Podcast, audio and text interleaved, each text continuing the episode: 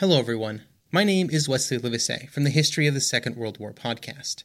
Join me on a journey through the most destructive conflict in human history, a journey that will take us not just through the famous campaigns and cataclysmic battles, but also to the lesser well known corners of the war that touched millions all over the world, as we try and answer not just the questions of what and where, but how and why. You can find History of the Second World War on all major podcast platforms or at historyofthesecondworldwar.com Hello, everybody, and welcome to Grey History. Today's episode is a special interview with Mark Schauss of the Russian Rulers History podcast. In this episode, we're going to be discussing everything to do with the magnificent Catherine the Great of Russia.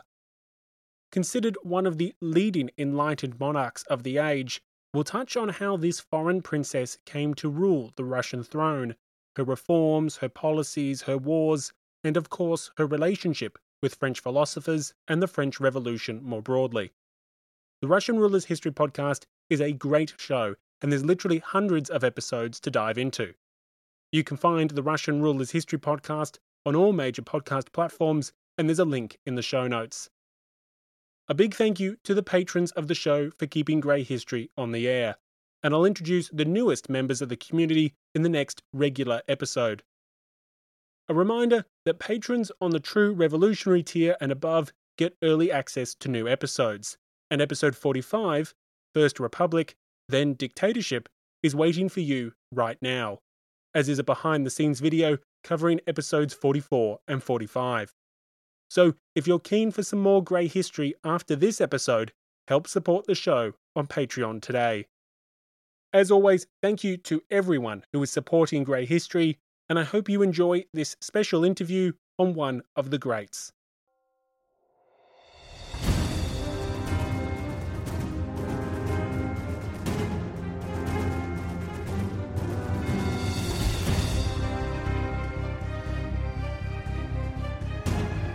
Welcome to Grey History.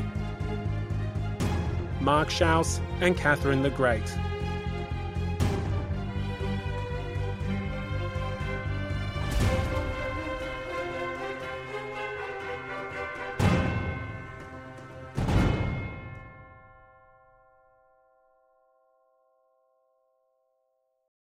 Hello, everybody, and welcome to this special joint episode between Grey History, the French Revolution, and the Russian Rulers History podcast.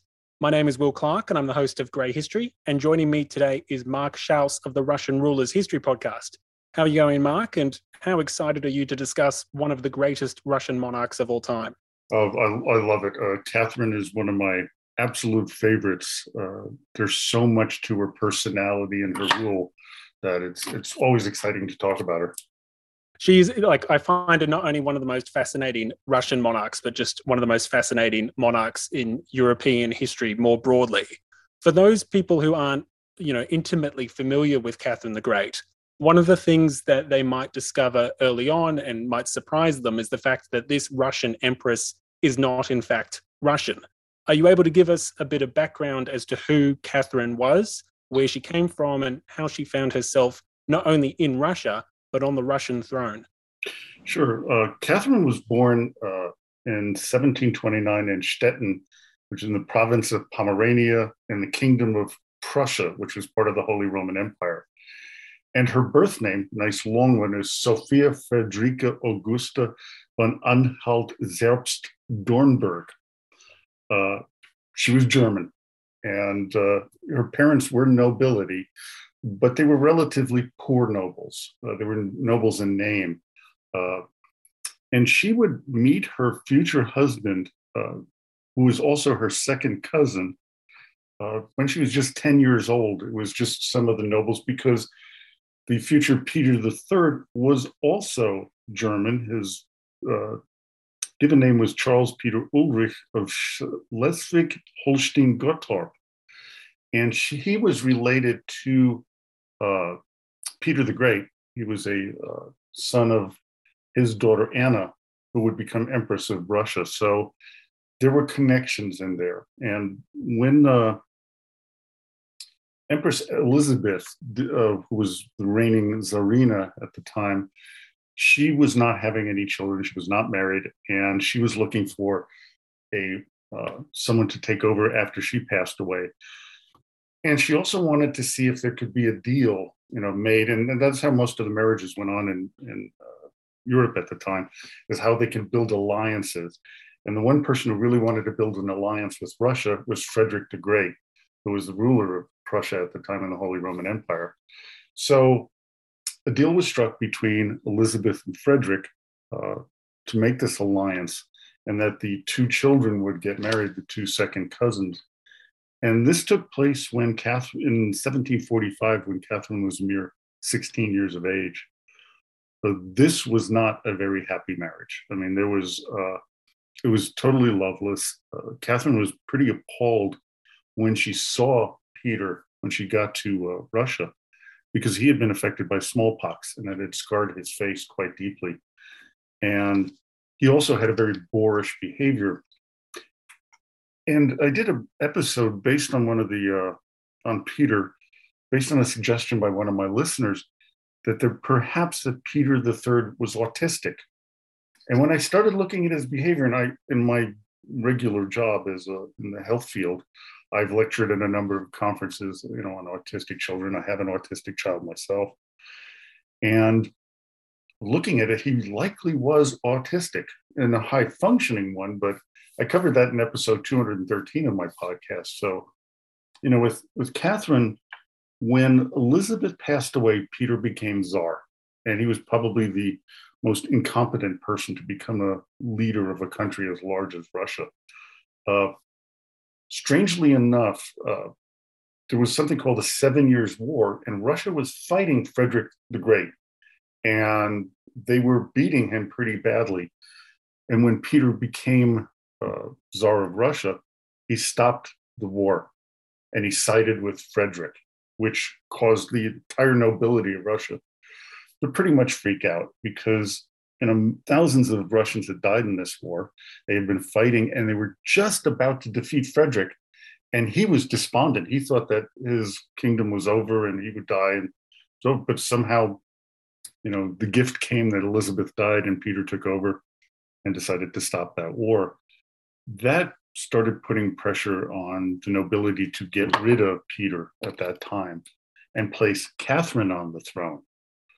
Uh, the coup would uh, happen about a, six months after Elizabeth died. She died at uh, Christmas Day in 1761. On June 27th, 1762, the coup uh, took place, and it was led by Grigory Orlov, who was one of the lovers of Catherine, and his four brothers. In that, Peter would be killed in the struggle. Uh, this, whether this was planned or not, uh, is up. You know, it's up for debate. We don't know.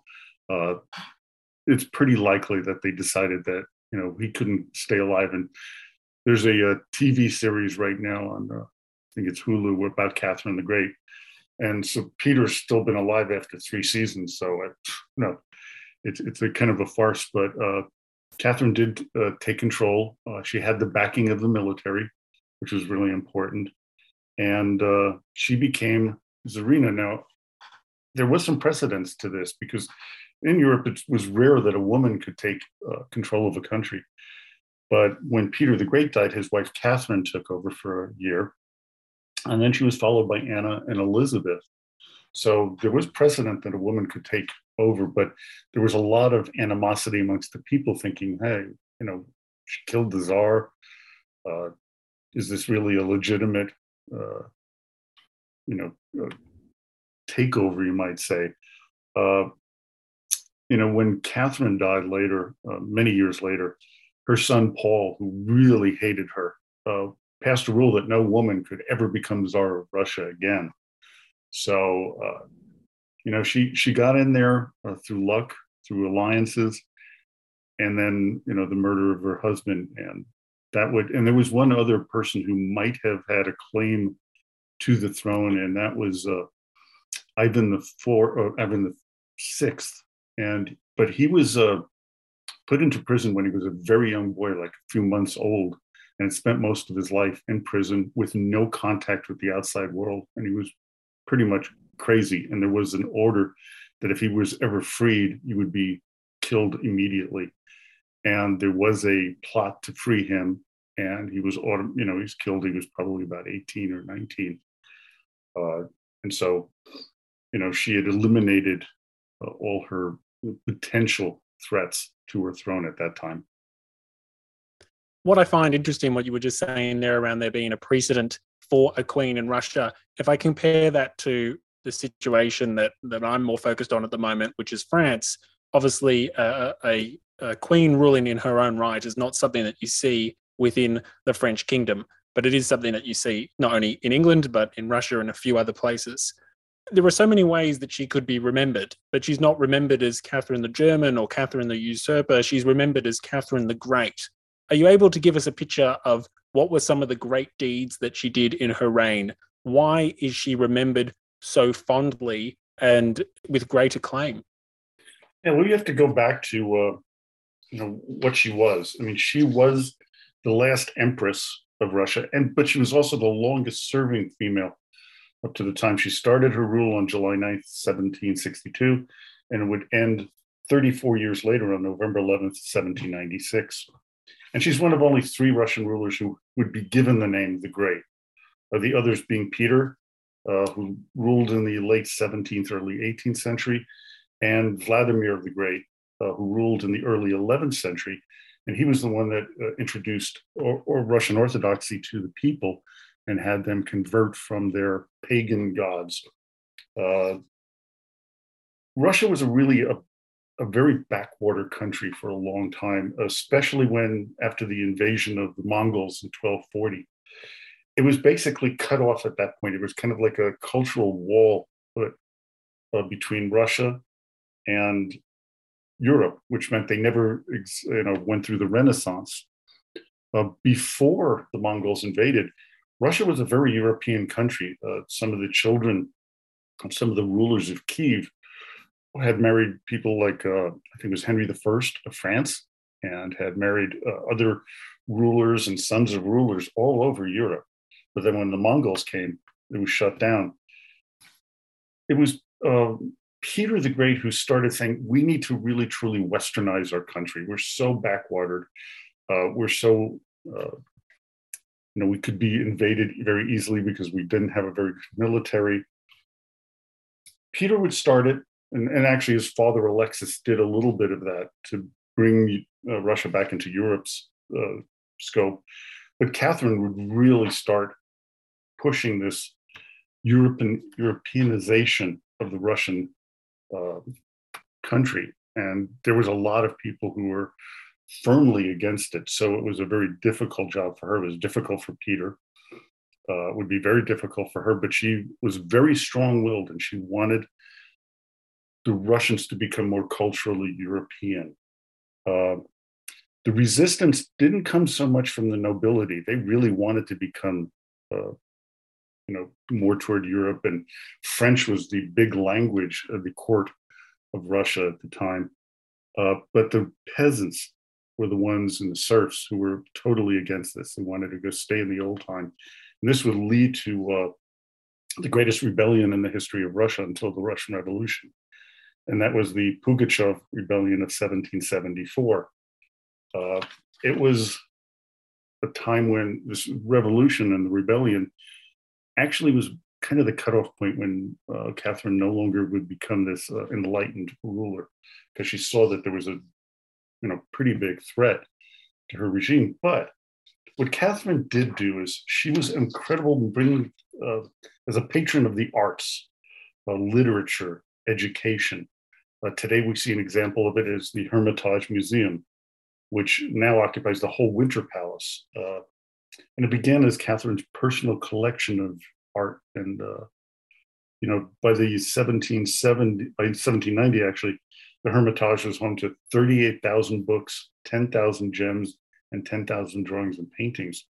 Uh, she really brought the Renaissance to Russia, uh, especially culture, the sciences. Uh, they developed many new cities, universities and theaters were founded. And it also caused a large number of Europeans to immigrate to Russia and the way she handled things in the Turco uh, Russian Turkish War, the Russian Persian War, it showed that Russia was now a great power to be dealt with. Uh, but I think one of her greatest achievements during her reign is making the smallpox vaccination a priority. As I said before, Peter III was scarred by the disease, as was Catherine, although to a far lesser effect. And millions of people died annually of this disease. Now, Catherine decided that she would set an example to her people that the vaccine, as administered by British physician Thomas Dimsdale, was safe and effective. At the time, this was an extremely brave action and really should be applauded. Uh, I did a uh, interview with uh, British author Lucy Ward uh, earlier in this year on her book, which was The Empress and the English Doctor. And it's a fascinating story of the bravery of Catherine to allow this man uh, to administer this vaccine, prove that it was effective, and most importantly, prove that it was safe. And this is one of the reasons why we really give Catherine that sobriquet of the great, as she really did a lot. Although we have to say that there were some issues with, you know, she wasn't all, you know, perfect, but she did do a lot of incredible accomplishments. One of the um, little bits of information that I love about Catherine with her smallpox vaccination process is the fact that she turned it into uh, obviously she had herself vaccinated and then her son vaccinated and then in encouraging the court to get vaccinated she turned it into almost like a little bit of a competition and bragging rights and she would be bragging that the rates of vaccination in the court of st petersburg were running far far higher and far more frequently than the rates of vaccination in somewhere like the court of vienna. And i, I just found it amusing that you know catherine was using the vaccination as a way to position herself against other monarchs of the time and using it as a way to boast the enlightened and forward approach of the Russian court. Absolutely, yeah. She she was brilliant in that way. She could manipulate people uh, better than pretty much any monarch in world history. I mean, she just was a master at it. Uh, it was something that was, you know, she was like that since childhood. So it wasn't unsurprising that she could do that, but the way she did it in the scale was pretty remarkable.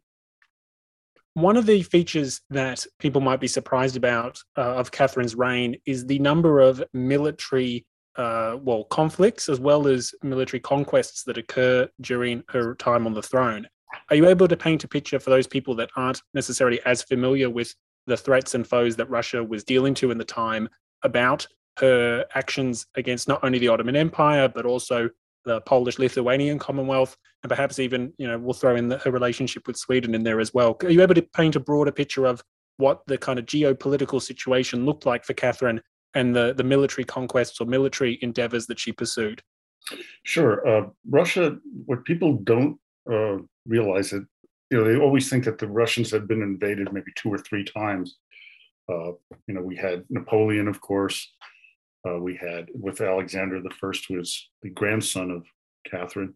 Then you had uh, the Mongols, of course, and you have Adolf Hitler. But there were a lot more uh, invasions. the Polish-Lithuanian Commonwealth, as you mentioned, the Poles actually during some period called the Time of Troubles, before the Romanovs became the uh, rulers of Russia.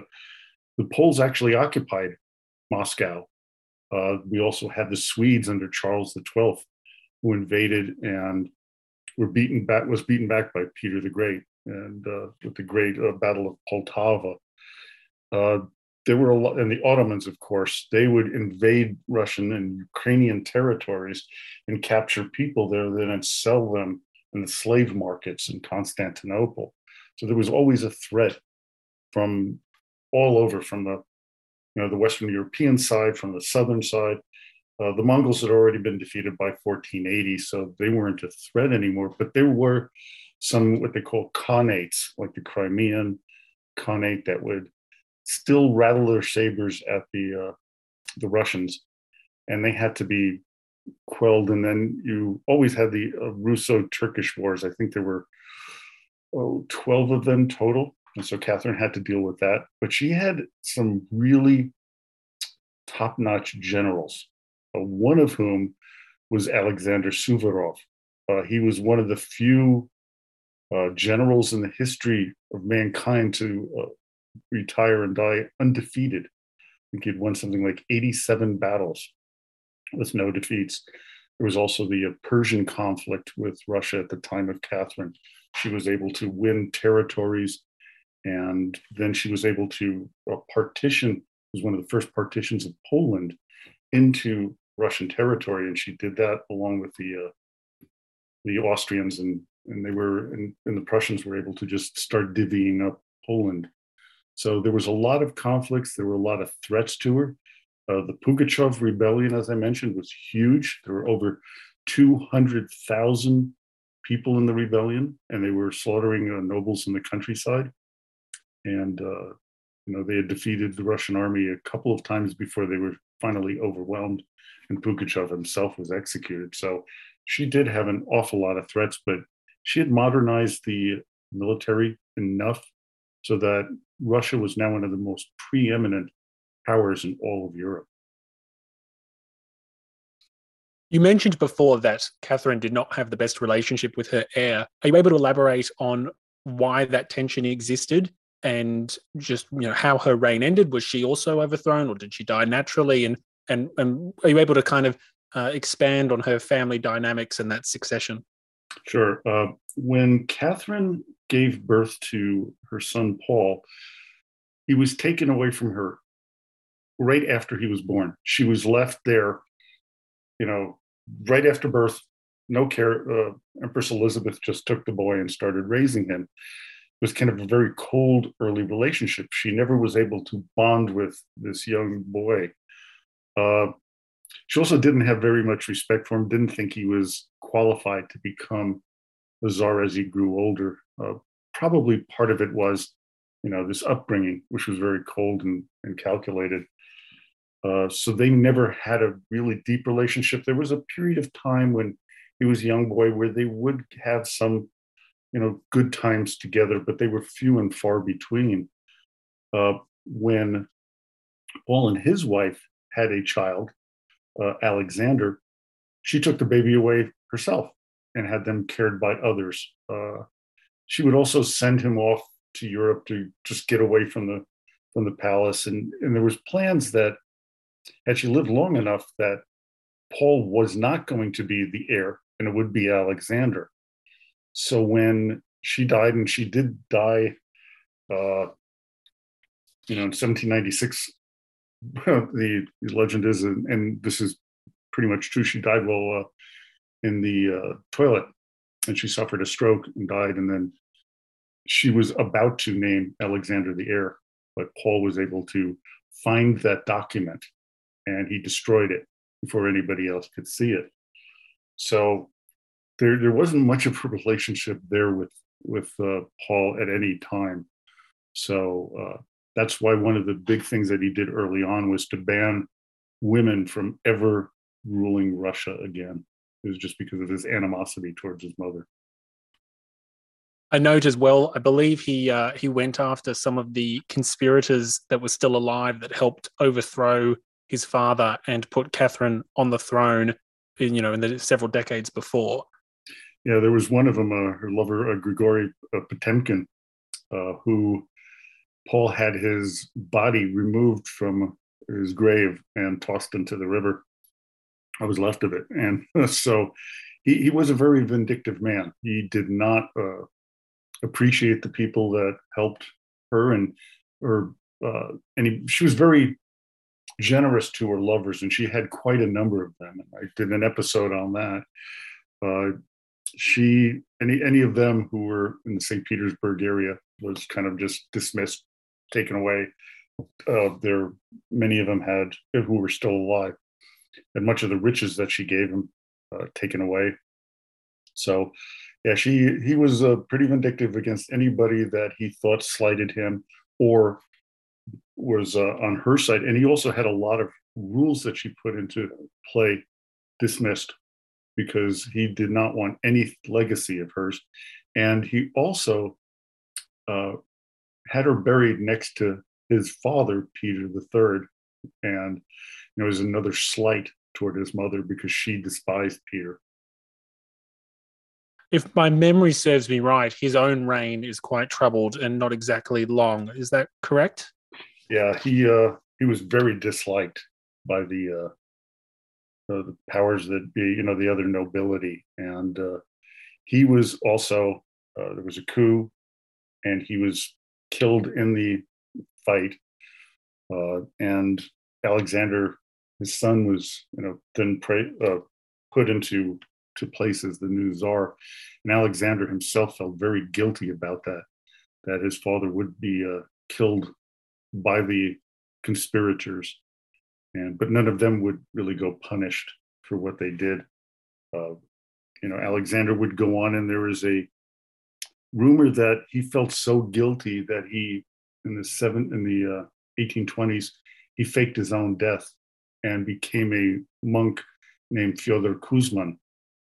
And uh, there's a debate between scholars and uh, authors of Russian history as to whether this is true or not. Uh, I believe the evidence is that Alexander felt very bad about it and did indeed become this, you know, wandering monk who somehow could speak multiple languages fluently, like French, and uh, you know, and had hands that looked like they had never uh, worked a day in their life. So, you know, there was a lot of guilt within the family at the time. Well, it's uh, it's certainly a family full of uh, drama, to say the least. You mentioned earlier that uh, the the key revolt that Catherine experienced during her reign marked a bit of a line in the sand moment for her reign as an enlightened monarch. Are you able to elaborate on why Catherine is associated with the Enlightenment, how she interacted with the ideas of the time, and perhaps even her relationship with some of the leading thinkers of the age? Sure. Uh, you know, with Catherine, it's a really a mixed bag as to the ideas of the Enlightenment. And the reason we know that she was interested in new and liberal ideas was because of her correspondence and meetings with two French uh, people, Diderot and Voltaire. She had lots of, uh, we, we have the letters. We know of what she uh, was writing to them and what her thoughts were. And uh, I think it was Diderot who visited her, and actually they would have long discussions about liberalism and enlightenment. And in writing, yes, she was, you know, what they call the enlightened uh, Russian ruler, but we have to remember she was also an autocratic ruler of Russia. Uh, she talked the talk, but she didn't impose these ideals when it came to the lives, the everyday lives of the majority of people. Uh, some authors I've actually read that have accused her of being a total fraud, but I think that's going way too far. I mean, she introduced a broader access to education. That was something that was not given to uh, the average Russian person. Uh, she elevated the role of women in society unlike anyone before or after her.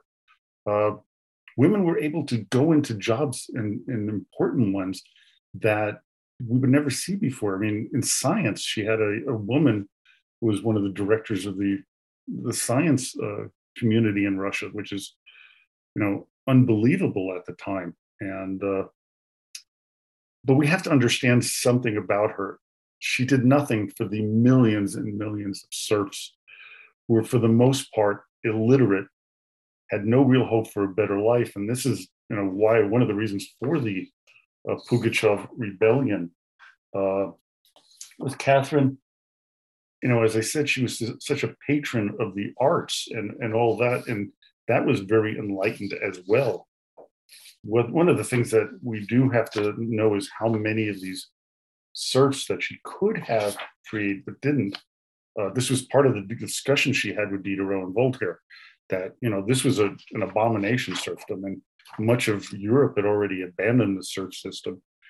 Uh, in a census that was taken in 1754 to about 1762, it was found that Catherine herself owned 500,000 serfs, uh, and a further 2.8 million belonged to the Russian state itself. And the, actually, the Russian Orthodox Church had a number of serfs as well. Uh, by the time they were emancipated under Tsar Alexander II in 1861, it is estimated that 23 million Russians were privately owned and 18.3 million were in the state ownership, and about 900,000 were owned by the Tsar.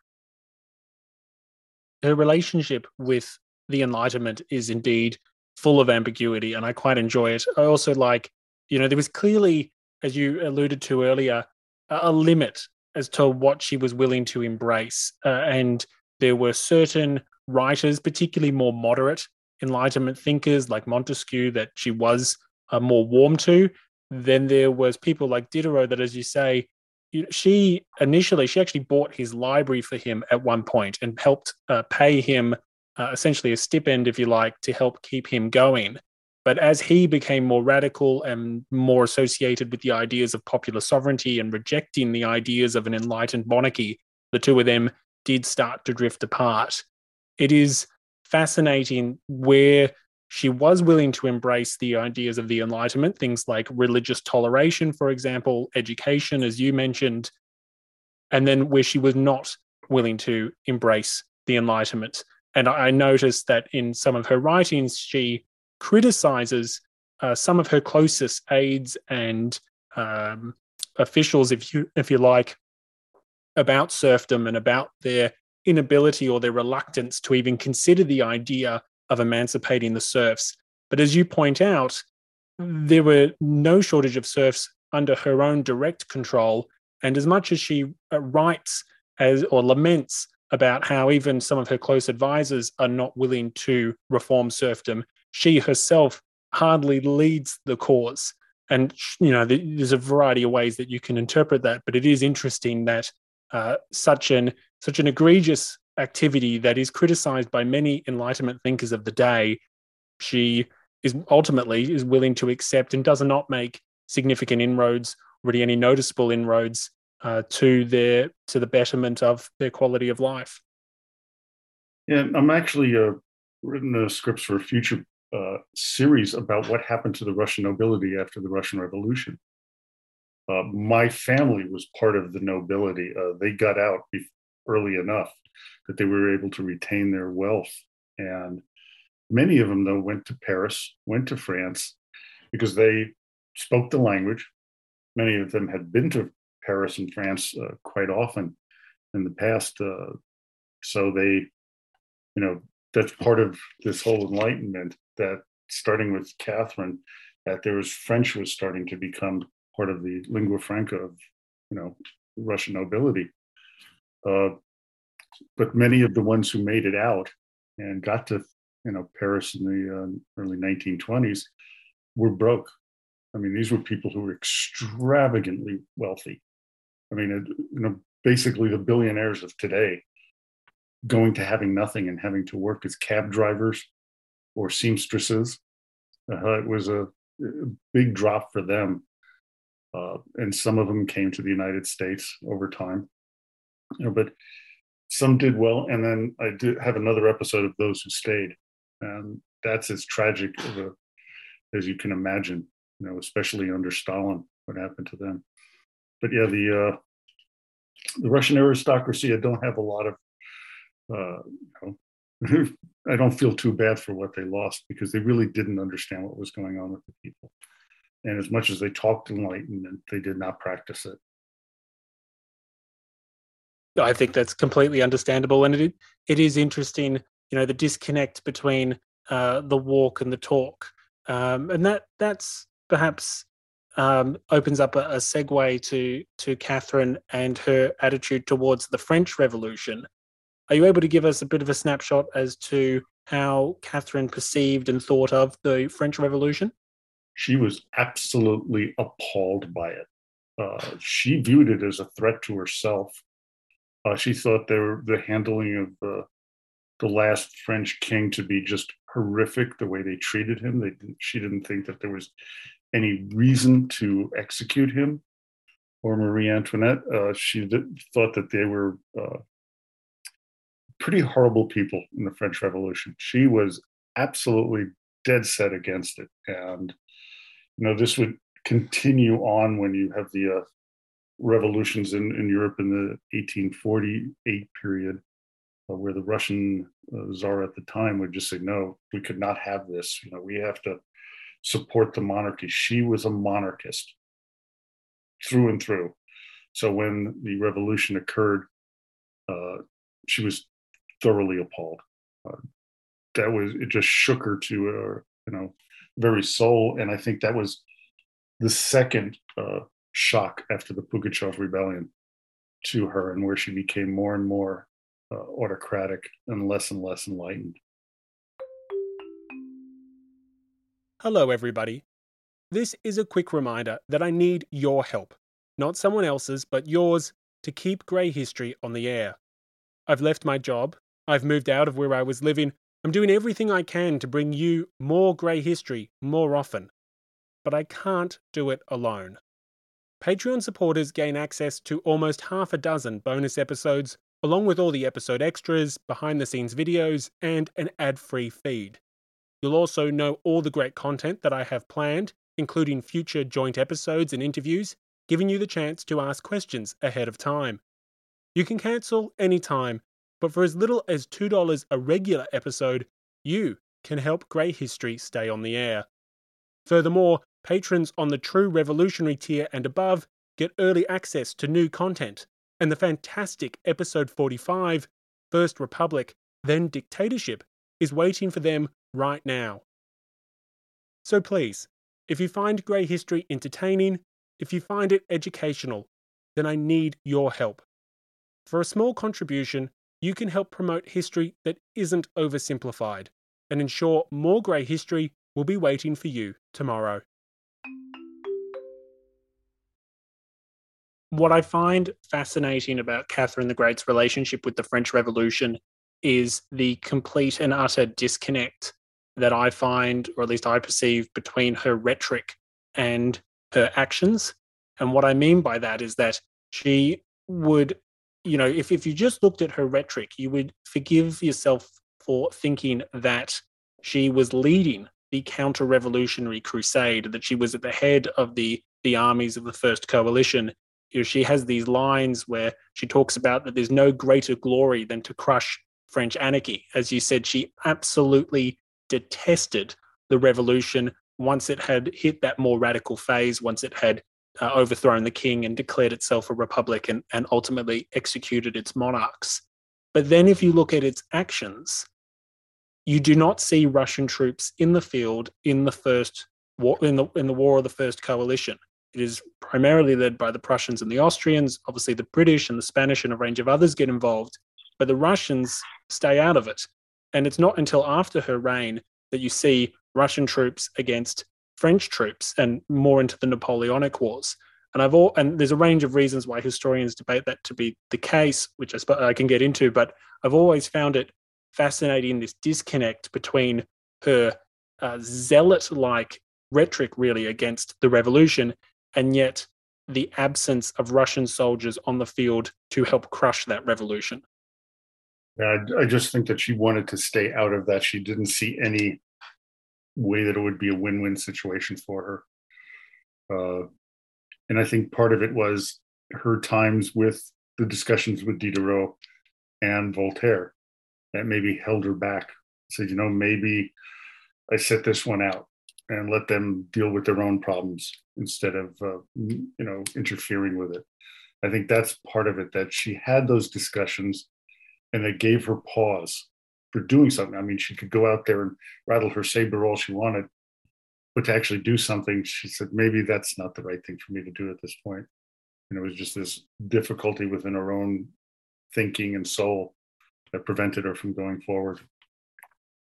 Some of the other reasons that I know that it, that get uh, debated amongst historians as to her relationship with the revolution and, and why there's that disconnect is what was happening in Poland at this time some historians present a case that that all this rhetoric from Catherine the Great is is essentially a smokescreen, and she was hoping to entangle Prussia and Austria in a war with France to give her a free hand in Poland. And indeed, the second and third, third and final partitions of Poland would occur during the first years of the Revolutionary War in early 1793 and then 1795. And she would invade Poland in 1792, just weeks after the outbreak of the Revolutionary War in April 1792 between um, Austria and France, and then Prussia joins shortly thereafter.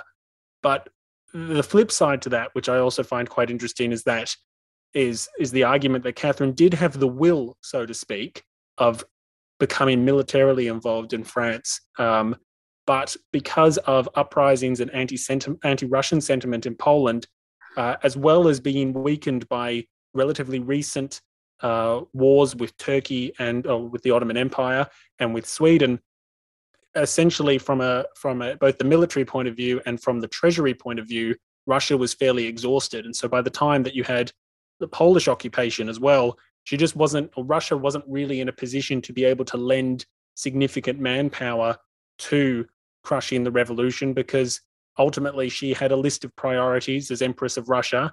And while crushing the revolution was was perhaps on that list or was on that list, it wasn't uh, as high as as ensuring that Poland remained a vassal and you know the domestic threats closer to home.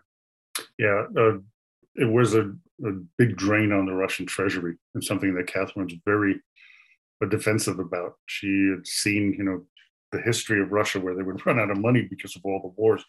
I mean, when Peter the Great was going to war, uh, they taxed the Russian people quite a bit, and it really hurt the economy. So she was, you know, very aware that there was a danger that this would occur again, and that she would have to uh, fight off uh, her foes. You know, there were she still had a lot of people who distrusted her, didn't like her, uh, wanted her off the throne. So she had to be very cognizant of that. And if the treasury would go down and the economy would get hurt, she was under threat because she always had in the back of her mind that people thought of her as an illegitimate ruler of Russia. That she only got in because of a coup. She only got in because, you know, other people had supported her and she didn't want to risk, run the risk of losing that support. So, you know, as she aged also, she lost a lot of that vim and vigor of wanting to go to war and, you know, to continue the fights. And Poland was her big uh, focus. Uh, she had one other one. She wanted uh, Russia to be in control of Constantinople, to return to the time before the uh, Muslim, con- the Ottoman conquest of that you know, great uh, Orthodox city. So she would, you know, probe deeper and deeper there. So her focus was more on Constantinople and uh, Poland than having to worry about the French. That that to her was just too far away and would be way too expensive for her to try. The other thing that uh, you know she would argue if you if you you know if Catherine was here joining us and we were talking about her actions in relation to the French Revolution, I'm sure she would argue that in uh, her military intervention in Poland that she was fighting the French Revolution. She explicitly states that she is fighting Jacobinism and Jacobins in Poland. And so I'm sure that if she was here with us right now, while Russian troops do not enter the War of the First Coalition, she would very much make the case that actually she was still fighting that ideology. And, and of course, she could point out she did, the Russians did close their ports um, from trade purposes to the French. They did exert diplomatic power on some of the smaller uh, states, such as Denmark, to try to prevent them from assisting the French. And I should point out that uh, a small squadron uh, was sent in, I think, 1795 uh, under the leadership of the British to help in some naval activities. So Catherine did, you know, was involved in the war to some extent. It would it would be incorrect to say that the, the Russians weren't helping at all, but as you point out, her priority was definitely Poland. Uh, to a lesser extent, the Greek project of of restoring the Orthodox uh, Byzantine Empire, so to speak, under the watch of of the Russians and uh, it was just a it was just a range of other priorities. And the one other thing actually that I think is worth uh, mentioning, and, and you mentioned you kind of touched on this before, Catherine the Great has her own set of priorities that are different from the other powers. And for her, if she was looking at what victory looked like in a war against revolutionary France, her definition would have been different from the Austrians or the Prussians. The Austrians or the Prussians, for example, would have been looking to partition France to gain at France's expense. But from Catherine's point of view, the last thing she wants is for Austria or Prussia to be gaining in power as a result of a defeated France, because then they could turn around and use that power and influence in Poland, in the Balkans, in her own backyard. So she was very much a supporter, one of the few real supporters of the French emigres and the younger brothers of King Louis XVI in trying to, you know, her, her best outcome is a restored monarch on the French throne in a, uni- in a, in a France remaining united and therefore one um, king that would be dependent or, or grateful to or in debt to the Russian throne.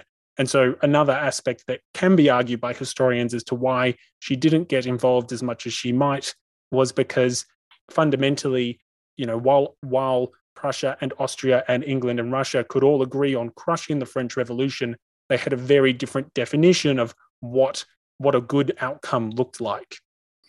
Yeah, each one of them had their own, uh, I might just say, uh, agenda. You know, the British were there was a concern with the British about Russia, especially because it was so close to India, which is one of their crown jewels. So they didn't want Russia too powerful. You know, uh, as you mentioned with the Balkans, have to be careful with Austria. Don't want them to get too much control over there, you know, and the Prussians. And we just want to keep all the powers just strong enough so that they wouldn't invade each other, but weak enough that they wouldn't be able to gain control of some of the areas that Russia wanted, that Austria wanted, that England wanted. You know, there was trade amongst the countries too, and they just, but they didn't want to enrich each other too much. You know, England was on that big expansion at the time. And so they were, you know, trying to become that world power. We didn't want Russia to be that big. And that would bear out uh, during the Crimean War in the 1850s. That finally they said, "Well, Russia's just gotten too powerful. We got to stop this." So, well, that's the thing. A, a lot of people don't necessarily think of of the of Great Britain and Russia being enemies, but actually, when the Revolutionary War broke out, the two had had frosty relationships at the time. And as part of their their negotiations of kind of coming on the one side, uh, trade deals were renewed and the like. But as you point out, 60 years later, in the mid 1850s, you have the Crimean War. There were um, con- all, all sorts of concerns around Russian potential Russian influence in the Middle East and India.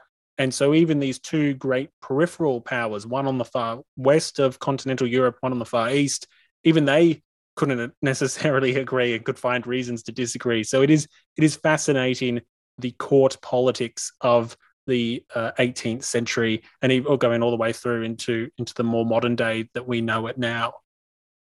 There's a lot of the uh, you know the tensions between Russia and Europe right now. You know, started back around the time of Catherine. So, you know, we have these various powers that want to uh, check each other. And so, you know, that's a whole other discussion we could have for days on end on all the ramifications of the decisions that were made by people like Catherine and the British and the uh, Austrian and Prussian monarchs. Before we wrap up, is there anything else that you think people should know about Catherine the Great or perhaps what Russia was like at the time uh, under her rule or anything about uh, her more broadly? Yeah, uh, one of the things about you know her patronage of the arts was the uh, development of literature in Russia, which she kind of as I talked before that Russia you know didn't go through the Renaissance in the time that Western Europe did, but literature really began to develop in the arts under her. Uh, Russia had a very poor uh, literary heritage. You know, the British had Shakespeare and before Chaucer, and Russians didn't have that. You know, we, it was mostly church documents. She really started pushing this development of literature within Russia, and the different great writers came about because of her introduction of education into Russia. We would not have a Leo Tolstoy or a Anton Chekhov or Dostoevsky or the first Russian to win the Nobel Prize, Ivan Bunin.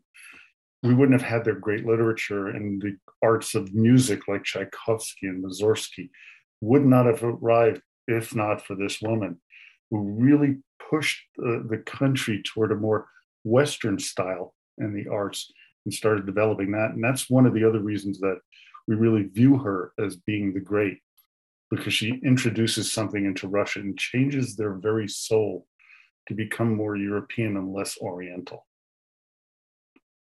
Well, as you said, there's uh, only one, only three rulers that have or are referred to as the great in Russian history, and I think it's more than appropriate that she's referred to as Catherine the Great. And, and personally, I think she's one of the more interesting and more successful monarchs, not only of, of Russian history but of European history more broadly in, in that age. Yeah, and that's why I did quite a number of uh, episodes of my podcast on Catherine, and just glad when you when you offered to talk about her that you know I get that one more time. I can talk about this woman because it, it is her influence is still being felt today in, in Russia and all over the world. Well, speaking of those episodes, uh, for the benefit of my listeners that aren't familiar necessarily with the Russian Rulers History podcast, are you able to give a quick summary of what you're doing over there and and what you're exploring and what the podcast's about? Sure. Uh, when I started 12 years ago, uh, April 30th of uh, 2010, I wanted to cover all the rulers of Russia. And I figured this would take me about a year or two, and I'd be done with it. But once I got to Putin and got through all of them, I said, you know, there's so much more to this country. And, you know, I know right now it's somewhat unpopular. I've gotten some uh, nasty emails about, you know, why am I supporting Russia, which I'm not in this, you know, conflict that's going on right now. And I actually did have an episode about what my feelings were about the conflict in Ukraine. Uh, I began to see all the different nuances of the country. Uh, right now, I'm in the midst of a, a four part series on the year of 1917. And you know what went on during that year why the czar you know finally fell what happened with the revolution I wanted to get away from some of the uh, Bolshevik uh, propaganda that they were, you know, somehow they were able to overthrow this government. Uh, there's a number of historians who said it is the most unlikely uh, coup in the history of mankind for the Bolsheviks to even have had a chance to gain control of a country as big as Russia. And I think that's kind of fascinating. I'm doing series on, you know, the development of literature. Uh, and I just I'm doing a series that I've been writing that's going to come out in November about some of the great writers of Russian history, like Ivan Bunin, Alexander Solzhenitsyn, and Maxim Gorky. So, you know, it's there's so many different topics about Russia. And I also talk about Ukraine because Ukraine is where Russia started. In the city of Kiev, that's where the heart of and soul of Russia began. And I want people to understand that, uh, you know, what what is a Russian? You know, what are we doing? And one half of my family was part of the Russian Admiralty. Uh, we just learned, my brother and I have just learned about who were the uh, people who sponsored my family to come to the United States in 1953. And one of them was Igor Sikorsky, who signed the papers to allow my parents to come here. And, and another one that we found that my grandfather had worked under uh, Grand Prince Vladimir Alexandrovich Romanov, who was uh, one of the uncles of the last Tsar Nicholas II. There's a passion of that I have for Russia and Russian history. I'm very saddened by what's going on now and by the current ruler, but that's current events. I want to talk about some of the riches of Russia so people can understand. And I'm also just finished uh, my first book on uh, Russian history called Understanding Putin. It should be available within the next month, and it's it's a two two books that I've been working on on trying to understand who Vladimir Putin is through the history of Russia. And so it'll be available as an ebook, and you'll be able to find it at the, uh, you know, make announcements on the podcast and at my blog site of uh, RussianRulersHistory.com. We'll make sure that we put a, a, link in the show notes and also to those Catherine the Great episodes that you mentioned earlier. It is uh, it is clear your passion for the topic. It definitely comes through in the podcast. And for those people that are looking for another podcast to sink their teeth into, there are literally hundreds of episodes of the Russian Rulers History podcast that you can catch up on and that, that are waiting for you right now. There's uh, already 237, and on Sunday, episode 238 will be released. So I have quite a number of uh, you know hours and hours and hours. And, you know, I'm kind of honored that there are universities that actually use my podcast in their classes, one of being Oxford, one of the professors there, that, you know, I really try to be as fair as possible, not try to put my own personal beliefs, although sometimes that squeezes in there, you know, about how what I think about things and some of my personal prejudices. But for the most part, I try to present what we know of as the facts about this country. And, you know, I have to go back to uh, when I was in college at Queens College in New York. And my Russian history professor told me that I would never teach Russian history because I didn't have a firm enough grip on the language and that I only spoke what he called Kuchny Ruski, which is kitchen Russian.